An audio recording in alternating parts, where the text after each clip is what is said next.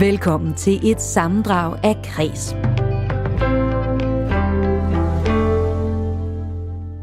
Den verdenskendte britiske sanger Elton John bliver den anden britiske kunstner, som hædres med en erindringsmynd i Royal Mint-serie med musiklegender.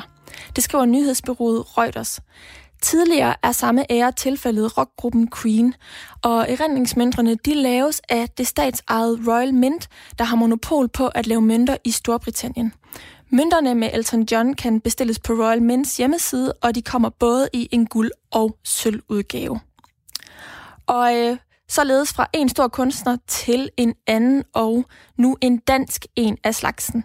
Fordi nu skal det handle om Rose Egen, som er billedkunstner og som arbejder med nogle øhm, mange forskellige materialer og har lavet nogle af de sjoveste projekter. Blandt andet har hun lavet miniatyrudgaver af 100 forskellige guitarer og skabt hele universer af keramik, som har været udstillet både i udlandet, for eksempel Berlin og New York, men også flere kunstmuseer herhjemme. Og øh, derfor så er Rose en af de kunstnere, som jeg har haft i studiet til en snak om, hvem hun egentlig stjæler fra, siden hun er blevet så god. For øh, som Picasso han engang sagde, så øh, låner de øh, gode, men de rigtig gode, de stjæler. Og Rose, hun er øh, sådan en kunstner, som giver en lyst til at røre ved kunsten, når man går ind på et kunstmuseum. Det var i hvert fald den øh, umiddelbare følelse, som jeg fik, da jeg øh, første gang så et værk af hende i 2017 på Aarhus Kunstmuseet i Aarhus. Det her værk, det hed øh, Tableau, og det bestod af et bord overdynget af flere hundrede små keramiske genstande. Og faktisk så er det ikke så mærkeligt, at det her værk det endte på Ars, fordi ideen har Rose stjålet fra nogle af de mest anerkendte kunstnere i Schweiz i dag. Det fortalte hun mig, og det er en kunstnerduo ved navn Fischli og Weiss. Basically var ideen, at jeg skrev rundt til øh, kunstnere i hele verden, samtidskunstnere i hele verden, og bad dem om at sende mig fotografier af ting og redskaber fra deres atelier. Altså ting, der inspirerede dem i deres atelier, eller som, som var vigtige for dem, øh, eller som, som de brugte som redskaber. Og dem har jeg så genskabt i keramik øh, i næsten en til en, og lavet det her fiktive studie, eller atelier, kunstneratelier, øh, som så i virkeligheden består af, af, jeg kan ikke huske præcis hvad antallet af kunstnere, men, men der er i hvert fald 50, tror jeg, øh, forskellige kunstnerobjekter. Så det er jo sådan en, et, et underligt øh, kort over samtidskunstnere, samtidig med, at det egentlig bare er et stort rodet arbejdsbord. Ja, det er sådan et bord med alle mulige ting på. Altså øh, bitte små øh, hverdagsting. Jeg, øh, jeg lagde mærke til, at der både var en, øh, en kopi af en Mac-computer og en åben pose M&M's. Så det er sådan, der er en masse, masse ting på det her bord, der dækker det, men det er alt sammen lavet i, i lær. Ja, det er Eske Katz M&M's. Ja, sjovt. Han er jo også med i den her serie. Ja, skægt. ja, men, men Rose, øhm, ideen til det her værk Tableau, det har du jo, øh, det er jo ikke noget, du har stjålet fra. Altså, du har stjålet alle de her små ting fra de andre kunstnere, og hvad de ligesom har gemt i deres uh, studios, men, men uh, ideen har du stjålet fra Fisley og Weiss, som ja, er den her uh, kunstnerduo. Det, det er i hvert fald et spejl på en installation, de har lavet, som... Øh, som jeg altid har elsket højt, som er sådan et øh, også sådan stort arbejdsbord. Det er så ikke et, et kunstners arbejdsbord, men det, de havde en, en periode, hvor de lavede de her øh, replika af hverdagsobjekter i flamingo, som de så malede. Ja, og hvis vi lige skal sætte en kontekst, så øh, øh, Fisley og Weiss, det er sådan en kunstnerduo, som øh, bestod af Peter Fisley og David Weiss. Øhm, og de samarbejdede øh, fra 1979 til 2012, og så er det faktisk nogle af de mest øh, berømte kunstnere øh, i Schweiz. Men øh, Rose, hvad er det helt præcis, du, øh, du har stjålet fra dem? Prøv lige at skære ud i pap. Ja, man kan sige, det, den måde, jeg lavede det her, øh, altså det her værk, den her installation, det, det, hele den måde, det er stillet op på, er en spejling af deres værk. Så, så på den måde refererer det tilbage til dem, ligesom hvert objekt refererer tilbage til en kunstner, øh, så refererede hele installationen tilbage til deres. Så, så man kan på den, i den forstand sige, at hele værket, som jeg har lavet, var et homage til dem mm. og deres værk. Og deres værk hedder How to Work Better. Ja. Yeah. Ja. Yeah. Hvordan, øh, hvor så du egentlig det hen første gang? Det så jeg på Tate, mener jeg, første gang. Øh, det var London? en lidt anden version, end, end den, jeg så har... De har lavet nogle, et, nogle forskellige opstillinger af det. Men, de, men Tate ejer en, en del af dem. Øh, og det var egentlig bare sådan et rum, man gik, man gik gennem udstillingen, og du ved, så det ene og det andet fine værk, og så var der Duchamp charme her, og så var der den dødt. Og så går man ind i et rum, og det ser ud som om, at de er ved at sætte udstillingen op, eller et eller andet. Der står stiger og malerspande, og man er sådan lidt, øh, øh, hvad har I gang i? Altså, hvorfor er det ikke færdigt? Og så går det op for en, at det er det, der er værket. Øh, det er basically en, en atrap, kan man sige. Og det synes jeg jo er vildt skægt. Altså, øh, og det er jo princippet det, der, der føder hele min produktion på mange måder. Det er den der iscenesættelse af verden omkring os. Øh, som, og, og den historie, det fortæller. Og, og den overraskelse, der ligger i, at noget ikke er, som man tror, det er. Altså ved at overføre verden til nogle andre materialer, så begynder vi at kigge på det igen på en anden måde. Det er egentlig et ret simpelt greb, men, men det gør bare, at det hele, altså ting, vi, vi hele tiden er omgivet med flasker og glas og kopper i vores hverdag, dem lægger vi ikke rigtig mærke til. Vi tænker simpelthen ikke over dem længere. Og når man så pludselig laver det i keramik og ændrer lidt på skalaen, jamen så, så vender man sig lige tilbage og kigger en ekstra gang. Og deraf så begynder det at handle om selve tingen, i stedet for tingen. Altså, det begynder at handle om historien om tingen, og de associationer, man har med den, og ens egen erindring om, hvor man har været sammen med Per og Ip, og det var en sjov fest, eller hvad det nu er. Ikke? Altså, så, og, og det er i virkeligheden den fortælling, jeg er interesseret i. Ja, fordi det her med hverdagstingene er også noget af det, jeg har, har lagt mærke til i, i både dit værk og så nu i Fisli og Weiss, som jo også tager meget afsæt i de ting, som vi, vi opgiver os med øh, i hverdagen. Og det, jeg kunne ikke lade være med at tænke, at for eksempel den her pose M&M's, det er jo ikke noget, som mange mennesker normalt vil øh, tænke som et æstetisk objekt, eller noget, der har en form for kunstnerisk værdi. Men det mener du alligevel, at det har? Ja, altså det, det har det jo kvæg, øhm, men det har det jo kvæg vores, vores egen erindring og vores øh, egen forholdens os til. Øhm, altså, vi er, jo, vi er jo kun os og verden omkring os, kan man sige. Og, og, og den måde, vi forholder os til andre mennesker og til, til, til det liv, vi lever, det er jo gennem de objekter, vi har omkring os, eller det tøj, vi tager på, eller den måde, vi indretter vores hjem. Eller, altså, det spejler ligesom os som mennesker, men det spejler også vores historie.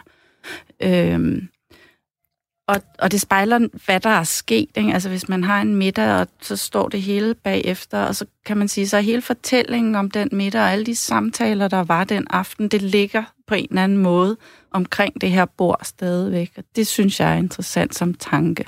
Så det er historier, du gerne vil formidle? Ja, det er virkeligheden historie, og det er virkeligheden... Altså, jeg har tit i de øh, opstillinger, jeg laver, har jeg jo min egen fortælling på en eller anden måde, i kvæg at jeg sætter de her objekter sammen. Men øh, det er egentlig ikke min egen personlige historie, jeg nødvendigvis er særlig interesseret i at fortælle videre. Det handler om for mig at sætte associationer i gang hos beskueren, som så begynder at lave deres egen historie ud fra deres egne erindringer og associationer. Så i virkeligheden er det altid beskueren, der gør fortællingen færdig, og de går også væk med fortællingen, øh, uden at jeg kender den. Altså, det, det bliver altid, altså det er, ikke, det, er ikke en, det er ikke en historie, jeg er herre over. Hvordan føles det? Jamen, det synes jeg er fantastisk.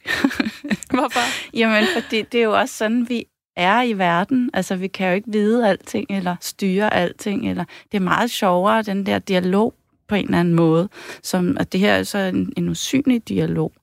Men, men jeg, synes, det, jeg synes, det interessante ved kunsten er ligesom, at man kan, man kan give folk noget umiddelbart, og så kan de også altså, ligesom få, få noget, som, som så kan resonere, ikke? Altså, hvor de, de tager det med sig, og så begynder, nå gud, ej, der var også det her, og, og så ser de, altså med den her installation Tableau, der ser man umiddelbart et stort rodet arbejdsbord. Man ved ikke, at de er, det er alle mulige kunstners objekter. Det er heller ikke nødvendigt at vide det, for at opleve øh, installationen, eller altså få en oplevelse og kunne lide værket, eller ikke kunne lide værket for den sags skyld. Men, men hvis man ved det, så er det ligesom et ekstra lag i fortællingen, og som, som som giver en anden dybde, kan man sige, til værket, som, som også er interessant. Ikke? Altså som, og det, det er måske det, rigtig god kunst kan, eller god kunst kan, det er ligesom at have, have en form for en, en, et resonansrum. Ikke? At det ikke bare er en, en flad ting, man ligesom ikke i fysisk forstand, men altså, at, at der ligesom er plads til, til fortolkning. Ja. Og er det lige præcis øh, det, som Fisley og Weiss er, er gode til, eller hvad, hvad er det, du mener, de helt særligt kan? Jamen, altså i forhold til den her installation, og så de, en, de har lavet nogle, en stor installation af mange, mange hundrede lærobjekter, som er, er sådan helt lavet, som om de var lavet af en eller anden i tredje klasse i formning. Ikke? Altså sådan helt, se mor, jeg har lavet et askebær-agtigt. Men det er alle sammen små, finurlige, dagligdags situationer, altså helt banale objekter og helt banale situationer. Og i virkeligheden, så er det jo det, der er livet. Altså, det er det, der er os mennesker. Det er egentlig de her banale ting. Og nu, nu så du det her værk, uh, How to Work Better, første gang på Tate for mange, mange år siden. Men er det et værk, som du er, er vendt tilbage til? Ja, jeg vil sige, på en eller anden måde er det altid et værk, jeg vender tilbage til, og, jeg, og de, de har også, jeg har også set, de har også en lille del på MoMA i New York, og jeg har set, jeg så, der var en stor udstilling med dem på Guggenheim for nogle år tilbage, hvor der var selvfølgelig en stor retrospektiv. Øhm, og jeg bliver bare i utrolig godt humør af at se. Altså det, det gør mig så glad, deres, deres hele deres øvre. Øh, så de er sådan nogle kunstnere, jeg altid vil, vil gå ind og kigge på og, og referere til. Og øhm, ja, på en eller anden måde, så, så, så forholder jeg mig bare til dem mere eller mindre bevidst i, min, i mit virke. Men det her med at blive glad, det synes jeg i hvert fald også, at jeg blev, da jeg så Tableau, fordi det er jo fyldt med farver. Altså, og så alle de her små ting, hvis man, når man ser det på afstand, så ligner det jo netop et stort rodet bord, men når man går tættere på, så kan man jo se, hvordan hver genstand har fået en, en lille bestemt plads ja. på bordet. Men er det, er, det, er det i virkeligheden den her øh, følelse, som du fik af at opleve Fisley og Weiss, som du gerne vil give dine egne beskuere? Ja, det kan man måske godt sige. Altså, jeg, jeg kan godt lide, at et, altså, jeg synes, det er ikke et kriterie for et værk overhovedet, eller for mine heller, men, men, men værk må godt, værker må godt have humor. Altså, man må godt, man må godt smile. Øh, der må godt være den del i det også. Øh, men, men der må også godt være en stor seriøsitet. Øh, og det er måske det, jeg synes, jeg altså, synes selv, jeg lykkedes med i det her værk. Altså, det er jo et overflødighedshorn af, af ting og farver. Øh, og det er også... Men det er også, altså, det er også virkelig dumt, ikke? Altså, fordi det er bare fjollet når, på en eller anden måde, når, når ting bliver skævvredet på den måde. Altså, ting, vi kender så godt, pludselig ikke er, som vi tror, de er, så, så, har, så har vi en tendens til at grine, fordi det gør os, det gør os usikre på en eller anden måde, at verden pludselig ikke er, som vi regner med. Øh, og så samtidig er det sjovt, ikke? Øh, fordi det åbner op for, for nye sammensætninger, nye ting. Nå gud, ja, så kan man se det sådan her. Så, kan man, altså, så, så det er jo også, der er også en frihed i det, og det er måske det, som jeg godt kan lide ved... Det er det, som for mig i hvert fald, i forhold til de her slags installationer, jeg har lavet med keramik, altså det er det, keramikken kan gøre for mig. Mm. Øh, og så har jeg det også utrolig skægt med at lave det. Ikke?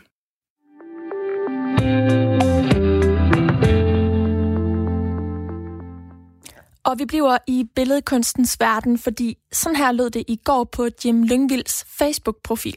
Ja, søde og dejlige mennesker. Så har der lige været afstemning inde i Forborg Kirke i menighedsrådet om, hvorvidt mine billeder de skulle blive hænge, hængende der for evigt eller ej. Og det blev til et øh, faktisk rungende nej.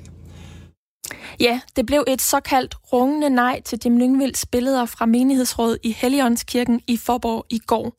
Og øh, nu kan jeg spørge dig, Thomas Patrick Ingemansen, formand for menighedsrådet i øh, Helligåndskirken i Forborg.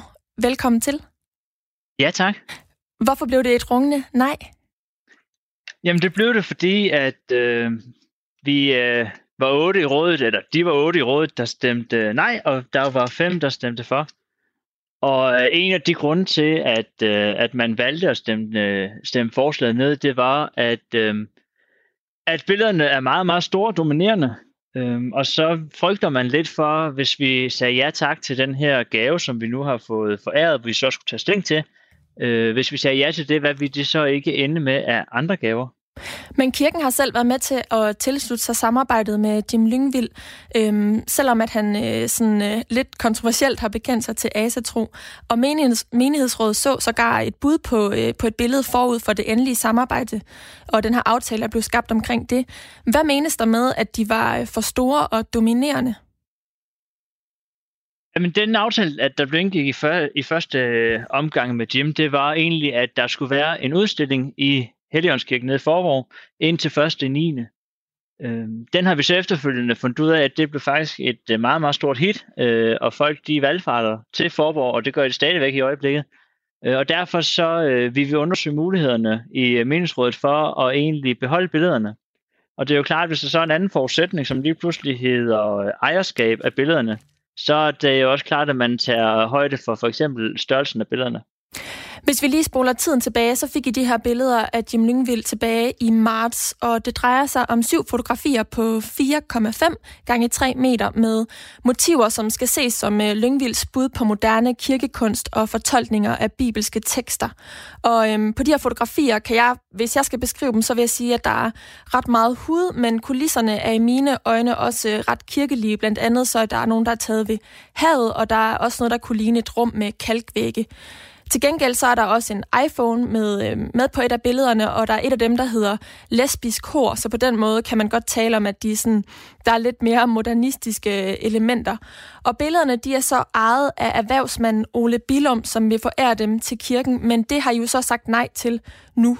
Og det er på trods af, at billederne de har tiltrukket det her øh, meget store publikum, som du selv siger, Thomas, og at 97 procent af i alt 8.300 personer på en afstemning på jeres Facebook-side har sagt, at de ønsker, at billederne skal blive hængende. Men Thomas Patrick Ingemansen, formand for menighedsrådet i Helligåndskirken i Forborg, når I nu ikke har lyttet til den her afstemning på Facebook, hvorfor oprettede I den så overhovedet?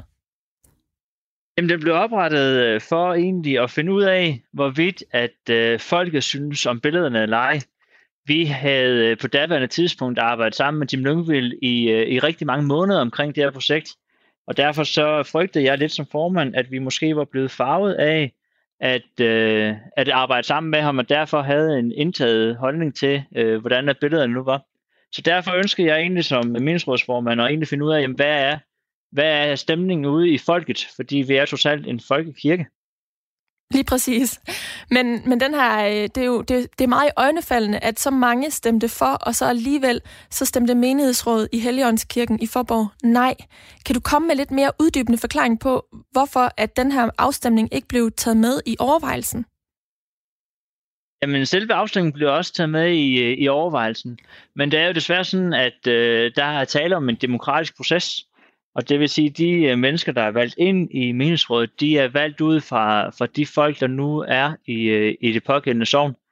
Og det vil sige, at, øh, at det er også dem, der skal træffe beslutningen. Så det kan godt være, at den her afstemning var vejledende og gav et godt billede af, hvad folkestemningen ligesom siger. Men det er ikke ens betydende med, at det desværre var, var det resultat, det også blev til. Fordi igen, det er en demokratisk proces, ligesom vi kender det fra kommunalbestyrelsen og, og fra Folketinget, at det er dem, der sidder inde, og i det her tilfælde meningsrådet, at der egentlig træffer beslutningen. I sidste uge der havde vi Erik Buk med igennem til Radio 4 Morgen, som mente, at det var uværdigt, at den her debat kom på Facebook. Og nu spiller jeg lige et lille klip med noget, han siger. Jeg synes, det, det er helt forkert, at, at det blev en sag på den, på den måde, som det er blevet der. Jeg synes, det er, jeg synes faktisk, det er uværdigt. Den er kommet til at blive en debat på Facebook. For Facebook er jo et forfærdeligt emne, øh, hvor alle kan få lov til at komme af med deres ubehageligheder. Så det, det synes jeg, det er uværdigt. De, de mennesker i menighedsrådet, der har stemt i, for, at det ikke skal have lov til at blive hængende, jamen de bliver jo kaldt gamle idioter, og jeg ved ikke hvad. Thomas, det lyder ikke rigtigt til, at der var enighed om, hvorvidt sagen her den skulle på Facebook. Hvorfor lagde du alligevel den her afstemning op på øh, kirkens Facebook-side? Fordi vi er en, øh, en kirke, der er til for folket. Og øh, jeg repræsenterer modsat øh, Erik Buk, som er tidligere meningsrådsformand. Øh, så repræsenterer jeg en anden aldersgruppe i, øh, i sovnet.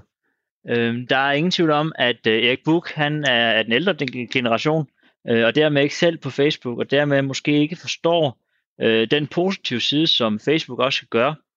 Og igen, ja, vi øh, hører folkestemningen, og vi kan jo høre vores kirkegængere, øh, hvordan at de har det med billederne, det har vi også gjort. Men øh, det er jo ikke alle, at der lige er på Facebook, som også kommer i kirken. Så derfor synes jeg også, at det var værd at, at få den del med. Nu siger du, at det var en uh, demokratisk proces, fordi der var et flertal, som stemte mod i menighedsrådet, men hvis man ser ud på netop den folkelige uh, opbakning, uh, så er der jo rigtig mange, der har stemt ja. Er det i bund og grund svært at være en del af menighedsrådet nu, hvor at stemmerne ikke helt afspejler det, som det billede, der ellers er blevet tegnet? Jeg ved ikke, om det er svært, fordi igen, det er jo en demokratisk proces, at der har været i gang, og, og det må jeg acceptere som formand, selvom jeg er uenig i, i den afstemning, øh, eller resultatet i hvert fald, at der nu har været. Men det er jo sådan, at, øh, at der på et tidspunkt, der skal jo være valg nu her lige om snart i september til meningsrådet, og der er vi, øh, der er kommet et nyt meningsråd, og så er det op til dem at ligesom sætte den nye dagsorden, at de nu har lyst til. Nu siger du selv det her med, at øhm, på Facebook er der jo rigtig mange, der kan deltage, og der er også øh, andre, der kan deltage end dem, der nødvendigvis bruger jeres øh, kirke. Og der er nok også mange, som har deltaget i den her afstemning på grund af Jim Lyngvild, som har mange følgere på sociale medier. Hvorfor mener du egentlig, at det her er en sag, der vedrører alle danskere, ikke blot brugerne af øh, Helligåndskirken i Forborg? Men det gør jeg, fordi at øh, kirkekunst er en, en svær størrelse, især for, for den yngre generation.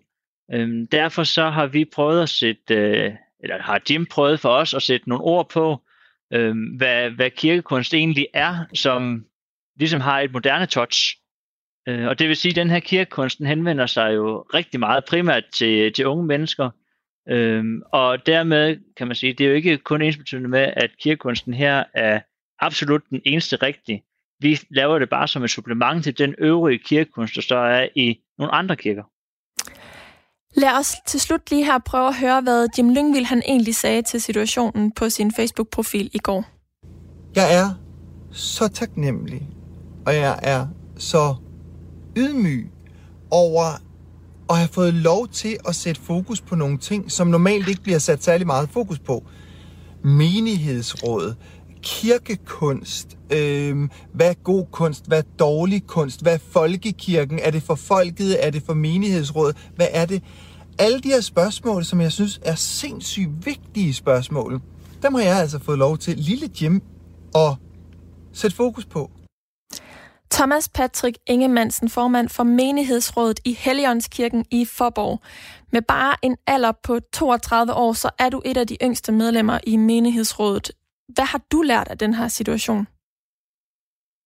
Jamen, jeg har lært, at der, øh, der i hvert fald er en, et tydeligt skæld mellem den yngre generation og så øh, den ældre generation, der sidder i mindesrådet. Øh, og det gør jo, at, øh, at vi måske skal øh, tænke lidt andet og kreativt, når det er, at vi nu øh, skal have nogle fælles beslutninger. Fordi at vi træffer jo beslutninger i et demokratisk fællesskab, og det vil sige, at der skal være plads til alle, og der skal være plads til alle holdninger. Men øh, rent personligt, så tilhører jeg den yngre del, og det vil sige, at jeg tænker måske lidt anderledes, end øh, dem, der er 50 år ældre, gør. Er der grænser for, hvor kreativt man kan tænke, når det kommer til at øh, tiltrække opmærksomhed omkring menighedsråd og folkekirken og kirkekunst? Nej, ikke øh, så lang tid det ikke strider mod, øh, mod de kristne værdier og, øh, og sådan almindelig pli og ret. Thomas Patrick Ingemansen, formand for menighedsrådet i Helligåndskirken i Forborg. Tak fordi du var med. Og velbekomme.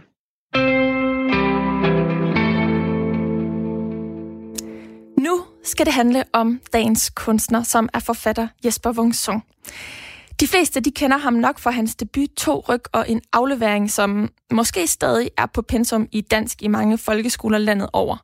Det var den i hvert, i hvert fald, da jeg var barn. Og novellesamlingen, den er faktisk også blevet filmatiseret. Han hedder Jakob Sørup, og han går i min klasse. Og du har mødt. Du er sød. Du er også sød. Cameron Diaz står splitteravne øjnene og siger, Jakob, jeg vil have dig. Hvad så?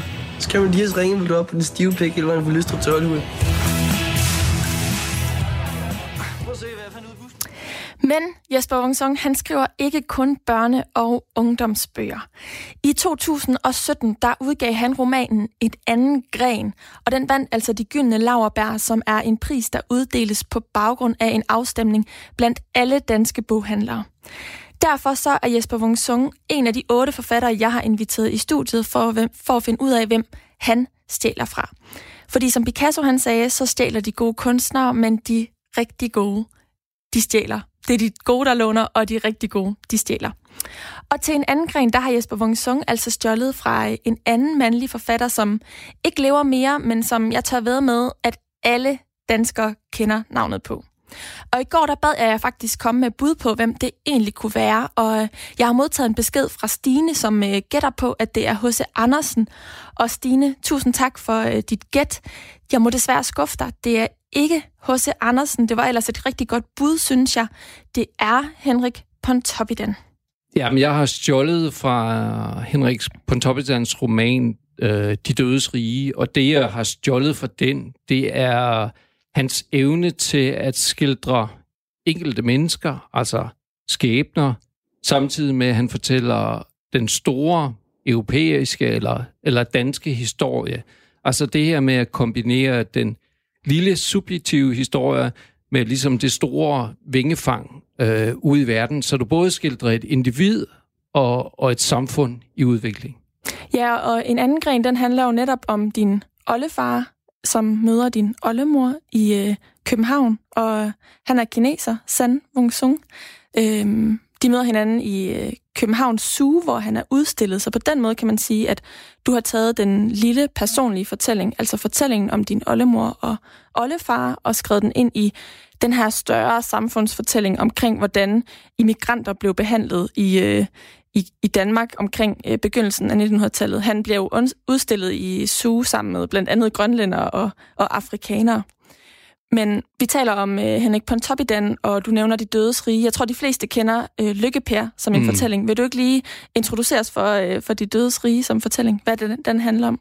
Ja, men det øh, handler om, altså, der er forskellige personer, der, øh, altså, som, som ligesom af dem, der bærer de, den her øh, historie. Ikke? Og, og især er der sådan et, der er en kærlighedsfortælling i midten med to, som, som ligesom prøver på at nærme sig hinanden øh, hele vejen igennem, men som, som, aldrig, som aldrig rigtig øh, mødes eller får hinanden øh, på grund af misforståelser. Øh, men, men udenom det, så kværner der så den her, den her store øh, samfundsskildring, Øh, og, og, og det, som, som Henrik på Toppedan, det gør, at det er en hele tiden veksler mellem og, og fortæller om de her enkelte skabter, og, og der er mange, altså så han er jo, man kan sige, hvor en anden gren kun har min oldemor øh, Ingeborg, og min oldefar Sand, og, og så til dels min, min, min farfar Herbert, som en af den, den sidste fortællerstemme eller person, der kommer ind, så er Henrik Toppe, på en toppe, der er mange flere. Altså, han kan gå ind i præsten, han kan gå ind i politikeren, øh, og evner at, at skildre det, de her enkelte personer samtidig med, at, at det fortæller noget om, om, om den historie. Så på den måde er det sådan et, øh, et, et, et værk, der måske øh, strider lidt, fortæller en masse, men hans store force, det er, at, at man stadigvæk bliver ført som læser. Jeg vil, så jeg vil sige, det er også et af de værker, du skal tage frem og læse den dag i dag. Og så jeg tror, for en helt almindelig læser af Henrik Pontoppidan, også en af dem, der bliver stående, fordi han stadigvæk formår at, at fortælle en, en engageret og alligevel dybsindig historie. Ikke? Men Henrik Pontoppidan kan man jo måske godt sige har været inspireret af sit eget liv, eller i hvert fald det omkringliggende samfund, som han var en del af, men han har ikke skrevet sådan en direkte personlig fortælling, som du har. Du har skrevet helt konkret om din familie, og har også lagt kortene ud på bordet og fortalt, at, at det er din egen familie. Hvilke overvejelser gjorde du der forud for den beslutning at skrive din families historie og lægge den ud til offentligheden på den måde? Ja, altså der er, det, du har fuldstændig ret. Det er jo forskellen, at, at, øh, at, øh, at jeg ligesom havde en indledningsvis hurdle eller etisk dilemma, som jeg måtte gøre op med mig selv, altså hvor jeg måtte spørge om, har jeg retten til at fortælle den her historie i virkeligheden? Ikke? Øhm, og jeg, det øjeblik, hvor jeg ligesom sagde, at, at det var okay, at det måtte jeg godt, det var det øjeblik, hvor jeg var overbevist om, at Sand og Ingeborg, gerne ville have den her historie ud. På godt og ondt. Og det er jo en, en præmis, fordi de går meget igennem, og, og noget er, er godt, og noget andet er skidt. Øhm, men for at skrive om det her, bliver du nødt til at have hele sandheden med.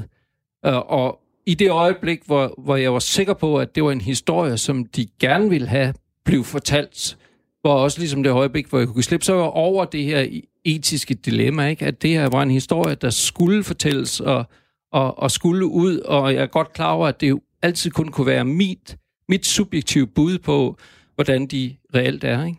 Du stjæler fra Henrik Pontoppidan, og det han gør, det er at skrive den lille fortælling i den store, altså den fortællingen om øh, nogle enkelte individer, og skrive den ind i en større samfundskontekst. Og det er også det, som det er det greb, som du har stjålet fra ham, og du også praktiserer i en anden gren. Men jeg kan ikke lade være med at tænke, at det må også være svært at kombinere de to dele. Hvordan har du formået at gøre det? Hvordan var det helt konkret at arbejde med de to spor på samme tid? Ja, øhm, der er jo en lang research-fase, når man skriver en, øh, en historisk roman som en anden gren. Og der er jo den øh, konkrete research omkring øh, familiehistorien, og så er der hele den øh, samfundsmæssige research, og det er jo alt fra, hvordan ser København, hvordan ser Frederikshavn, hvor de flytter til på et tidspunkt, hvordan ser Berlin, hvor de også bor ud på daværende tidspunkt, hvordan er samfundet indrettet, øh, og i, i arbejdet med det, øh, så får man en masse øh, foræret, når man laver den her research, altså øh, til steder, til måder at være på, og ligesom hvis man lægger alt det samme i en... Øh, i en stor pulje, så har man også, øh, så har man også lige pludselig et billede på, hvad, hvad, hvordan man bevæger sig fra det helt øh, konkrete, altså Sand og Ingeborg, og dermed den lille historie til den store historie, fordi lige pludselig ser man det, der foregår øh, rundt omkring dem. Ikke? Så kan jeg jo ligesom se, hvordan øh, når Sand og Ingeborg går ned ad gaden, og alle ligesom kigger og peger, så kan jeg også se den udvikling, der er i byen, at alt det, der sker, at øh, der bliver bygget, at der bliver revet ned, altså der er kvarterer, der forsvinder, og det er nogle af de kvarterer, de jo nogle gange bor i, fordi de er, de er fattige, altså min oldefar kan ikke få et lov til at åbne en restaurant, fordi han ikke har et næringsbrev, så på den måde er de jo også et, et, et, et offer for, eller en lille brik i, i et stort spil, og som, og, og som lige pludselig bliver en naturlig måde at fortælle på, fordi man går fra hvad er det egentlig, deres, hvordan er det deres dagligdag ser ud, og hvad er det, der er indflydelse på den, og så hæver man sig op til, til det her store billede af, hvor, hvor samfundet bevæger sig henad. Ikke? Og den her måde, at vi jo alle sammen er et offer på en eller anden øh, stor kværnende maskine, som er udvikling eller samfundet, eller hvad man vil, og som vi jo oplever på forskellige måder, øh, også i vores dagligdag. Ikke? Er der et sted i romanen, hvor den lille fortælling øh, beskrives sammen med den store fortælling i et stykke? Ja, jeg har fundet øh, et, et uddrag, som, som i hvert fald på sin vis øh, fortæller lidt om det her med, at vi mennesker jo alle sammen er, er underlagt noget, vi ikke er herre over. Altså, Sat og Ingeborg, øh, de vælger hinanden. Altså, og det er jo det store sådan, dramatiske valg i, i deres liv, det er, at øh, de vælger at sige, at de skal være sammen på trods. Altså for Ingeborg mister sin øh, familie, hun mister sit job. Og det var meget upopulært at være sammen med en, ja, en kineser på ja, det tidspunkt. Mild, mildt sagt, ikke? meget upopulært. Ikke? At det, øhm, altså, man hældede jo op af en eller anden, i virkeligheden jo raceteori om, at øh, man måtte ikke blande de forskellige raser, for så blev racen ligesom degenereret. Så det her med, at de her kineser var udstillet, var jo... Um, et kuriosum og var jo spændende, og på en sin vis havde man jo en vis respekt for dem, fordi de var en kulturnation. Men de danske kvinder måtte ikke begynde at se de kinesiske mænd, ikke? fordi så havde du det her racemæssige problem. Øhm, og, og det er jo den ligesom nære, nære historie, som de må forholde sig til. Men udover det er der også det, der sker i den ligesom, store verden udenfor. Da mine oldeforældre, de rejser til Berlin, og det gør de sådan set, fordi Berlin er en større metropol end København, og kineserne har nogle muligheder og rettigheder i Berlin, som de ikke havde i, i København på daværende tidspunkt. Blandt andet kan min oldefar få lov til at åbne en restaurant i Berlin. Men så sker der det, at øh, Første Verdenskrig bryder ud, og i Første Verdenskrig er Kina i, i, i krig med Japan godt nok, men, men øh, kineserne bliver ligesom slået over en kamp med, med alle andre asiater, og så ender det med, at øh, hans restaurant bliver, bliver brændt ned. Så det er ligesom den store historie, der har den her indflydelse på den lille historie. Også det her, at, at bare i det øjeblik, Første Verdenskrig øh, bryder ud, så bliver den her metropol nærmest til en, en, en slags provinsby. Og det er der i hvert fald en, det er der nogle længere kapitler omkring, men der er i hvert fald en lille skildring af, at, at, øh, Sand og Ingeborg, de har en øh, søn, som, som på et tidspunkt forsvinder, og så prøver de ligesom på at efterlyse den her søn under, øh, under krigen, og går op på et kontor, og det, de bliver konfronteret med, det er jo bare en, en, en verden, hvor, øh, som er lave, og hvor den her mand jo bare kan se de problemer, som hele nationen har. Ikke? Den ældre mand i uniformen formen gør en bevægelse mod vinduet. I grunden er det utroligt, at en japaner har overlevet så længe. En kineser, siger Ingeborg. En 10-årig dreng, der er halvt dansk, halvt kineser. Manden skærer en grimasse og lægger hovedet på skrå, som lytter han til de demonstrerende uden for bygningen. Han mangler flere tænder i overmunden. Ingeborg har iført sin bordeaux kjole. Sand er i gråt jakkesæt, men som altid, når han sidder foran en øvrigs person, klapper han i. Åbne for gaden dør langsomt ud. Manden i uniformen gnider sit trætte, furede ansigt med begge hænder. Da han fjerner hænderne, er han rød i hele hovedet, som har Ingeborg stukket ham en lussing, først på den ene kind, så den anden. Ved du, hvor mange tyske soldater, der er forsvundet? Så det var sådan et eksempel på det her med, at, at øh, de har mistet en søn, men øh, kigge ud af vinduet og se, hvad der foregår ude i den store verden. Ikke? Mm. Ja, det er også interessant det her med, at de tager til Berlin, hvor at, øh, der er bedre forhold for immigranter ja. på det tidspunkt.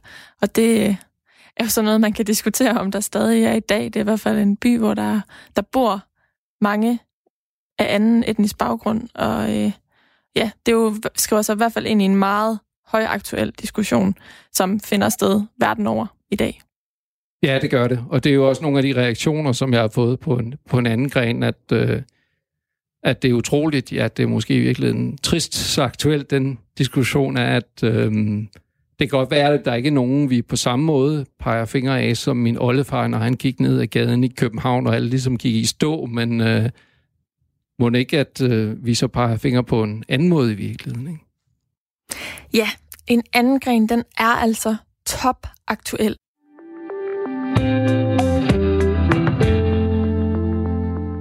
Velkommen til Spil for Galleriet i en særlig edition, der foregår hen i parken. Og det her, det er, ja, det hedder jo Hornslet Gallery. Før hed det jo uh, Audi Lounge. Audi Lounge, ja. Og det her, det er Andreas Jensen, som er tidligere... Næst, jeg er en tidligere næstformand i fanklubben, ja. og så en aktiv del af fanscenen, kan man kalde det for. Ja. Jeg er altid kommet herinde. Og hvorfor er vi her i dag? Fordi øh, vi er i gang med et kæmpe øh, udstillingsprojekt, hvor, vi, hvor jeg har øh, indgået et samarbejde med FCK. Ja. Og øh, alle de her malerier, som er udstillet her, det er spillere og spillersituationer. Ja, Christian von Hornslet har for nylig indgået et samarbejde med FC København. Og øhm, den danske billede- og konceptkunstner Christian von Hornslet kan man altså mene meget om. Men han har med sine skøre og på mange måder også grænseoverskridende projekter i den grad formået at indprænte sig i den danske befolknings bevidsthed.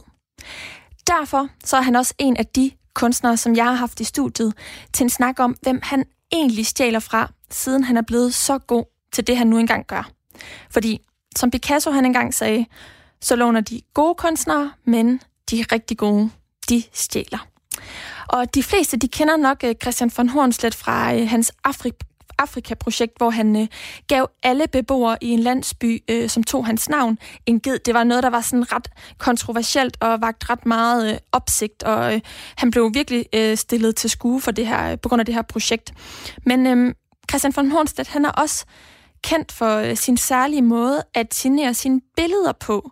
Og det gør han ved at skrive øh, sit navn så stort og tydeligt på billedet som nærmest overhovedet muligt. Og så skifter han S'et i Hornslet ud med et dollartegn. Men altså, det værk, som Christian Hornslet er mest stolt af, det er noget, der hedder Det Futilistiske Manifest. Og det var noget, som han skabte tilbage i 1997. Og øhm, jeg kendte ikke selv det futilistiske manifest, og jeg havde også helt øh, svært ved at udtale det i begyndelsen, så det var lidt overraskende for mig, det her. Men faktisk så har han stjålet fra en kendt amerikansk komponist og musikteoretiker til det her øh, projekt.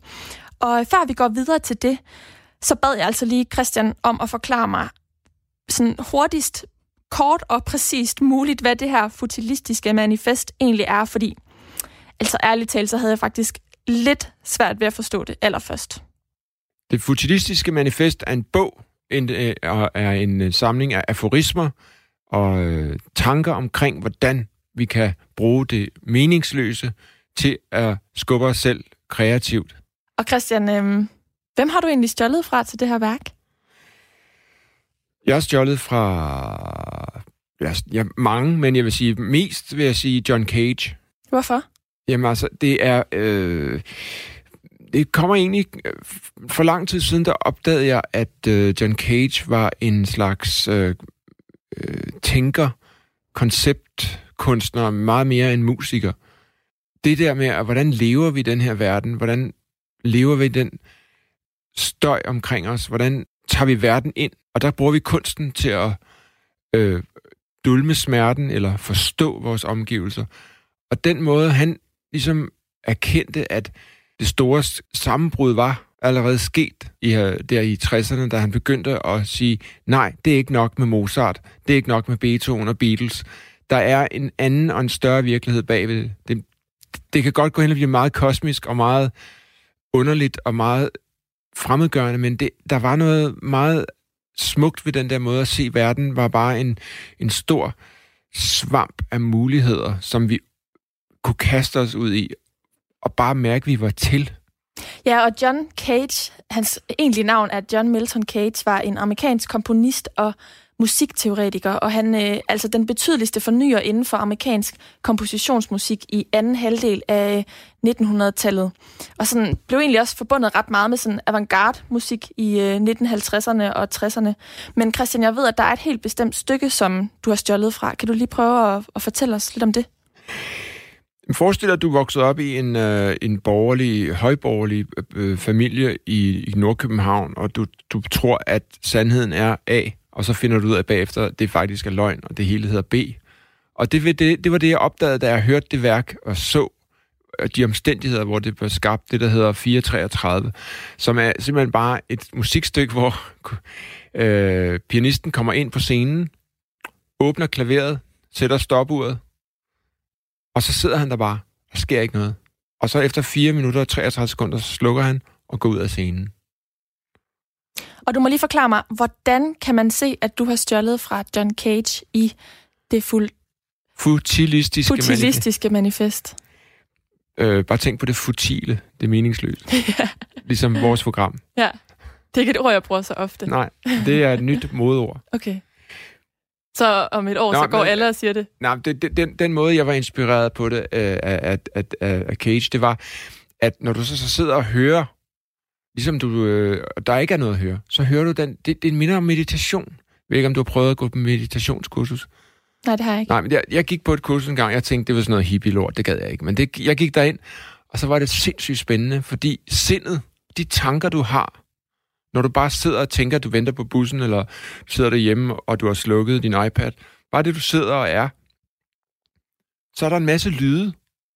I starten så vil dine tanker sige, åh, oh, øh, fik jeg slukket, fik jeg parkeret bilen, fik jeg slukket lampen over i mit sommerhus, og alle de der trivielle ting. Og så, hvis du er rigtig god til at meditere, så kommer man ret hurtigt ned i sin baggrund og sin barndom. Fordi, men det gælder om at holde tanken svævende, fordi den sætter sig ligesom en ballon, rundt i lokalet, hvis du skal hele tiden puffe den opad og videre, og så kan man... Og det er den støj, som, som John Cage øh, animeret os til at leve i, med at bare føle det rum, hvor folk sidder ligesom småhoster, eller stønner, eller mærker. De der små lyde, der gør, at der ikke... Så det ligesom fremhæver den, en eller anden form for ultimativ nærvær. Og hvordan ser man det i det futilistiske manifest? Fordi det futilistiske manifest, som jeg skrev i frustration i, øh, da jeg gik på arkitektskolen omkring, øh, da det var meget ind at tale om dekonstruktivisme, og hvordan kommer vi videre efter Arne Jacobsen, og hvad... Jeg var sådan ligesom i den tidslom, der lå imellem Arne Jacobsen, og så det der øh, modeflip, øh, venlighedsarkitektur, som Bjarke Engel står for, ikke? Men, men der, ja, der var sådan et... I 90'erne handlede meget om filosofi, og, hvor, hvad, og, og at virkeligheden har lærfødder, vi forstår ikke rigtigt, hvad, hvad den kontekst vi er i, og bla bla bla. Og den støj, altså den der uforståelighed omkring, at, øh, at alting er i proces, der, der, der, der måtte jeg simpelthen lave en manual til mig selv. Hvordan kunne jeg navigere i et meningsløst rum? Fordi der var hverken op og ned, muren var faldet, der var ikke nogen øh, retnings... Vi levede i et retningsløst samfund, og det så jeg som en kæmpe frihed. Og det skrev jeg i den her bog om, at endelig var vi sluppet af med, med, de, med Gud, konger og fædreland og, og traditionelle værdier og sådan noget. At mange blev bange og vendte stemme på Dansk Folkeparti og gik med hvid skjorter og skrårem og, var, og barrikaderede sig. Andre som jeg kastede os ind i det åbne sov af muligheder. Ligesom der åbnede supermarkedet virkelighed for kunst og tankegang. Og så skrev jeg, hvordan kan jeg navigere det her rum, hvor, hvor støj har lige så meget værdi som det her smukke rådhustårn i, øh, i Aarhus, som jeg sidder og kigger ud på af, af Arne Jacobsen.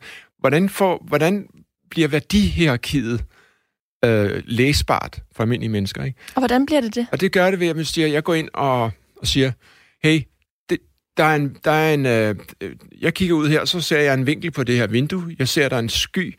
Jeg kan høre din stemme og jeg ser, der er en, nogle flotte skygger herinde, og normalt vil man sige, det er jo bare ligegyldigt, det er støj, det fører ikke til noget. Men så tager jeg de her forskellige evidenser ud af støjen, og så øh, kombinerer jeg dem, og så skaber jeg et værk ud af det.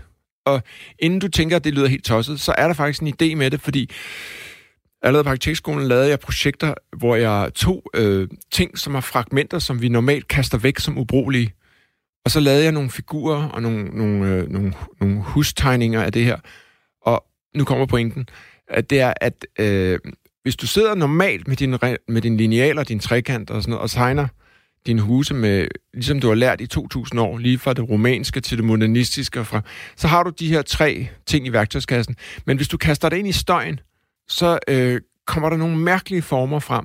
Middel, øh, og så kan du, hvis du skal designe et, et diskotek i Berlin, ud fra det futilistiske, så kommer der nogle helt andre mærkelige former, som du aldrig nogensinde vidste, du kunne komme i nærheden. Hvis du bruger det normalt med din lineal og din trekant, så ligner det alt andet.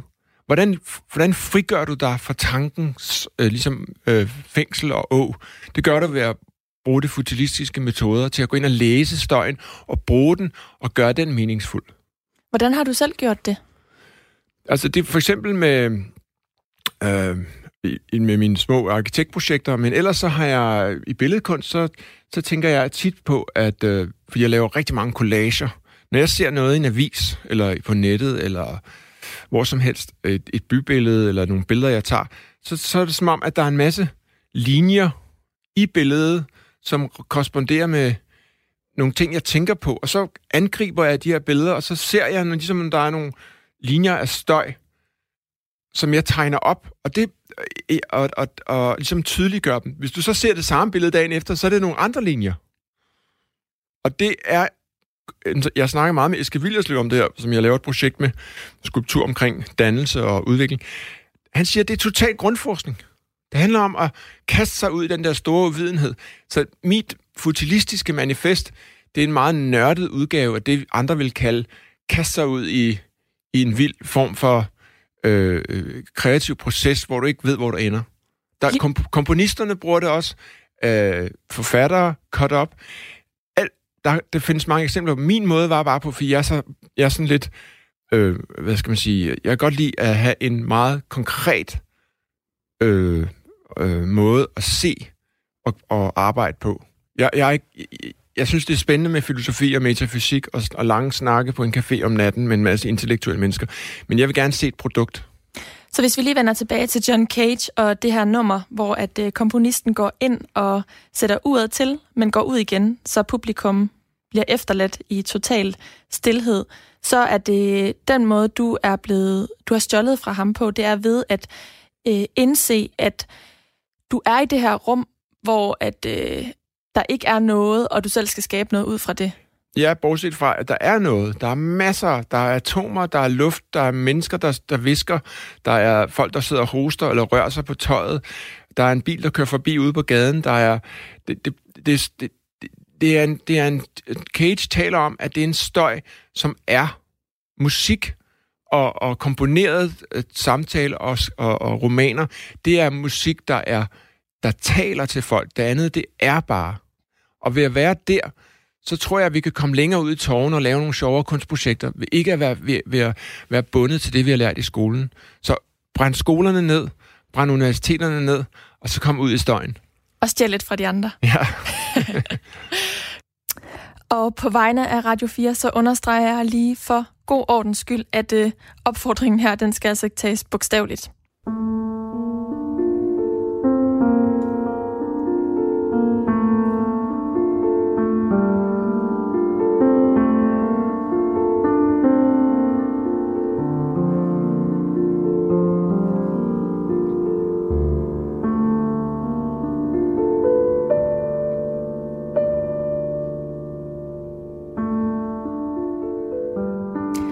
Nummeret her, det hedder In a Landscape, og det er skabt af den afdøde amerikanske komponist og musikteoretiker John Cage.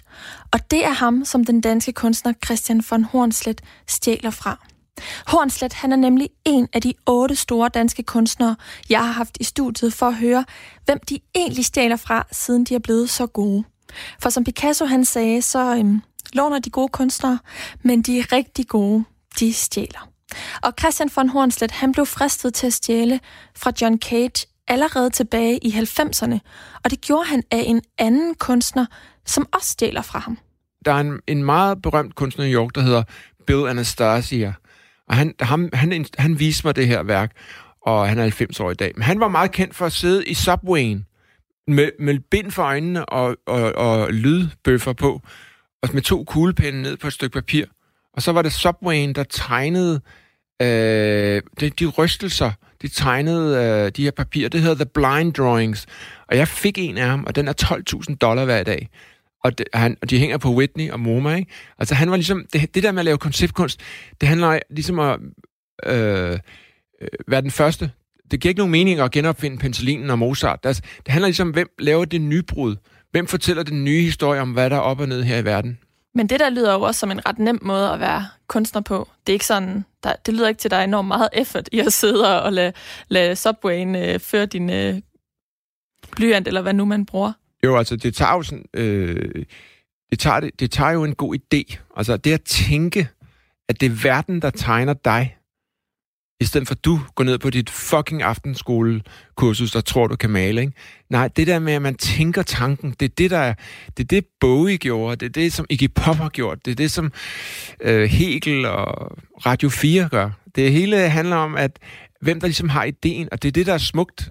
Vi behøver ikke værket som sådan. Det, det kan godt være med, og det er fysisk, og det er flot at se på, men hvis ideen ikke er der, så er der ingenting. Men Christian, du stødte på John Cage i øh, New York. Og øh, du kommer ikke fra en særlig kunstnerisk familie. Du, er, du gik på Herlufsholm øh, kostskole, og så studerede du øh, fra 1983 til 1986 læste du geologistudier på Københavns Universitet, og fra 1987 til 88 der læste du på Copenhagen Business School. Derefter så kom du ind på arkitektskolen i København. Hvordan søren endte du i øh, kunstmiljøet derfra?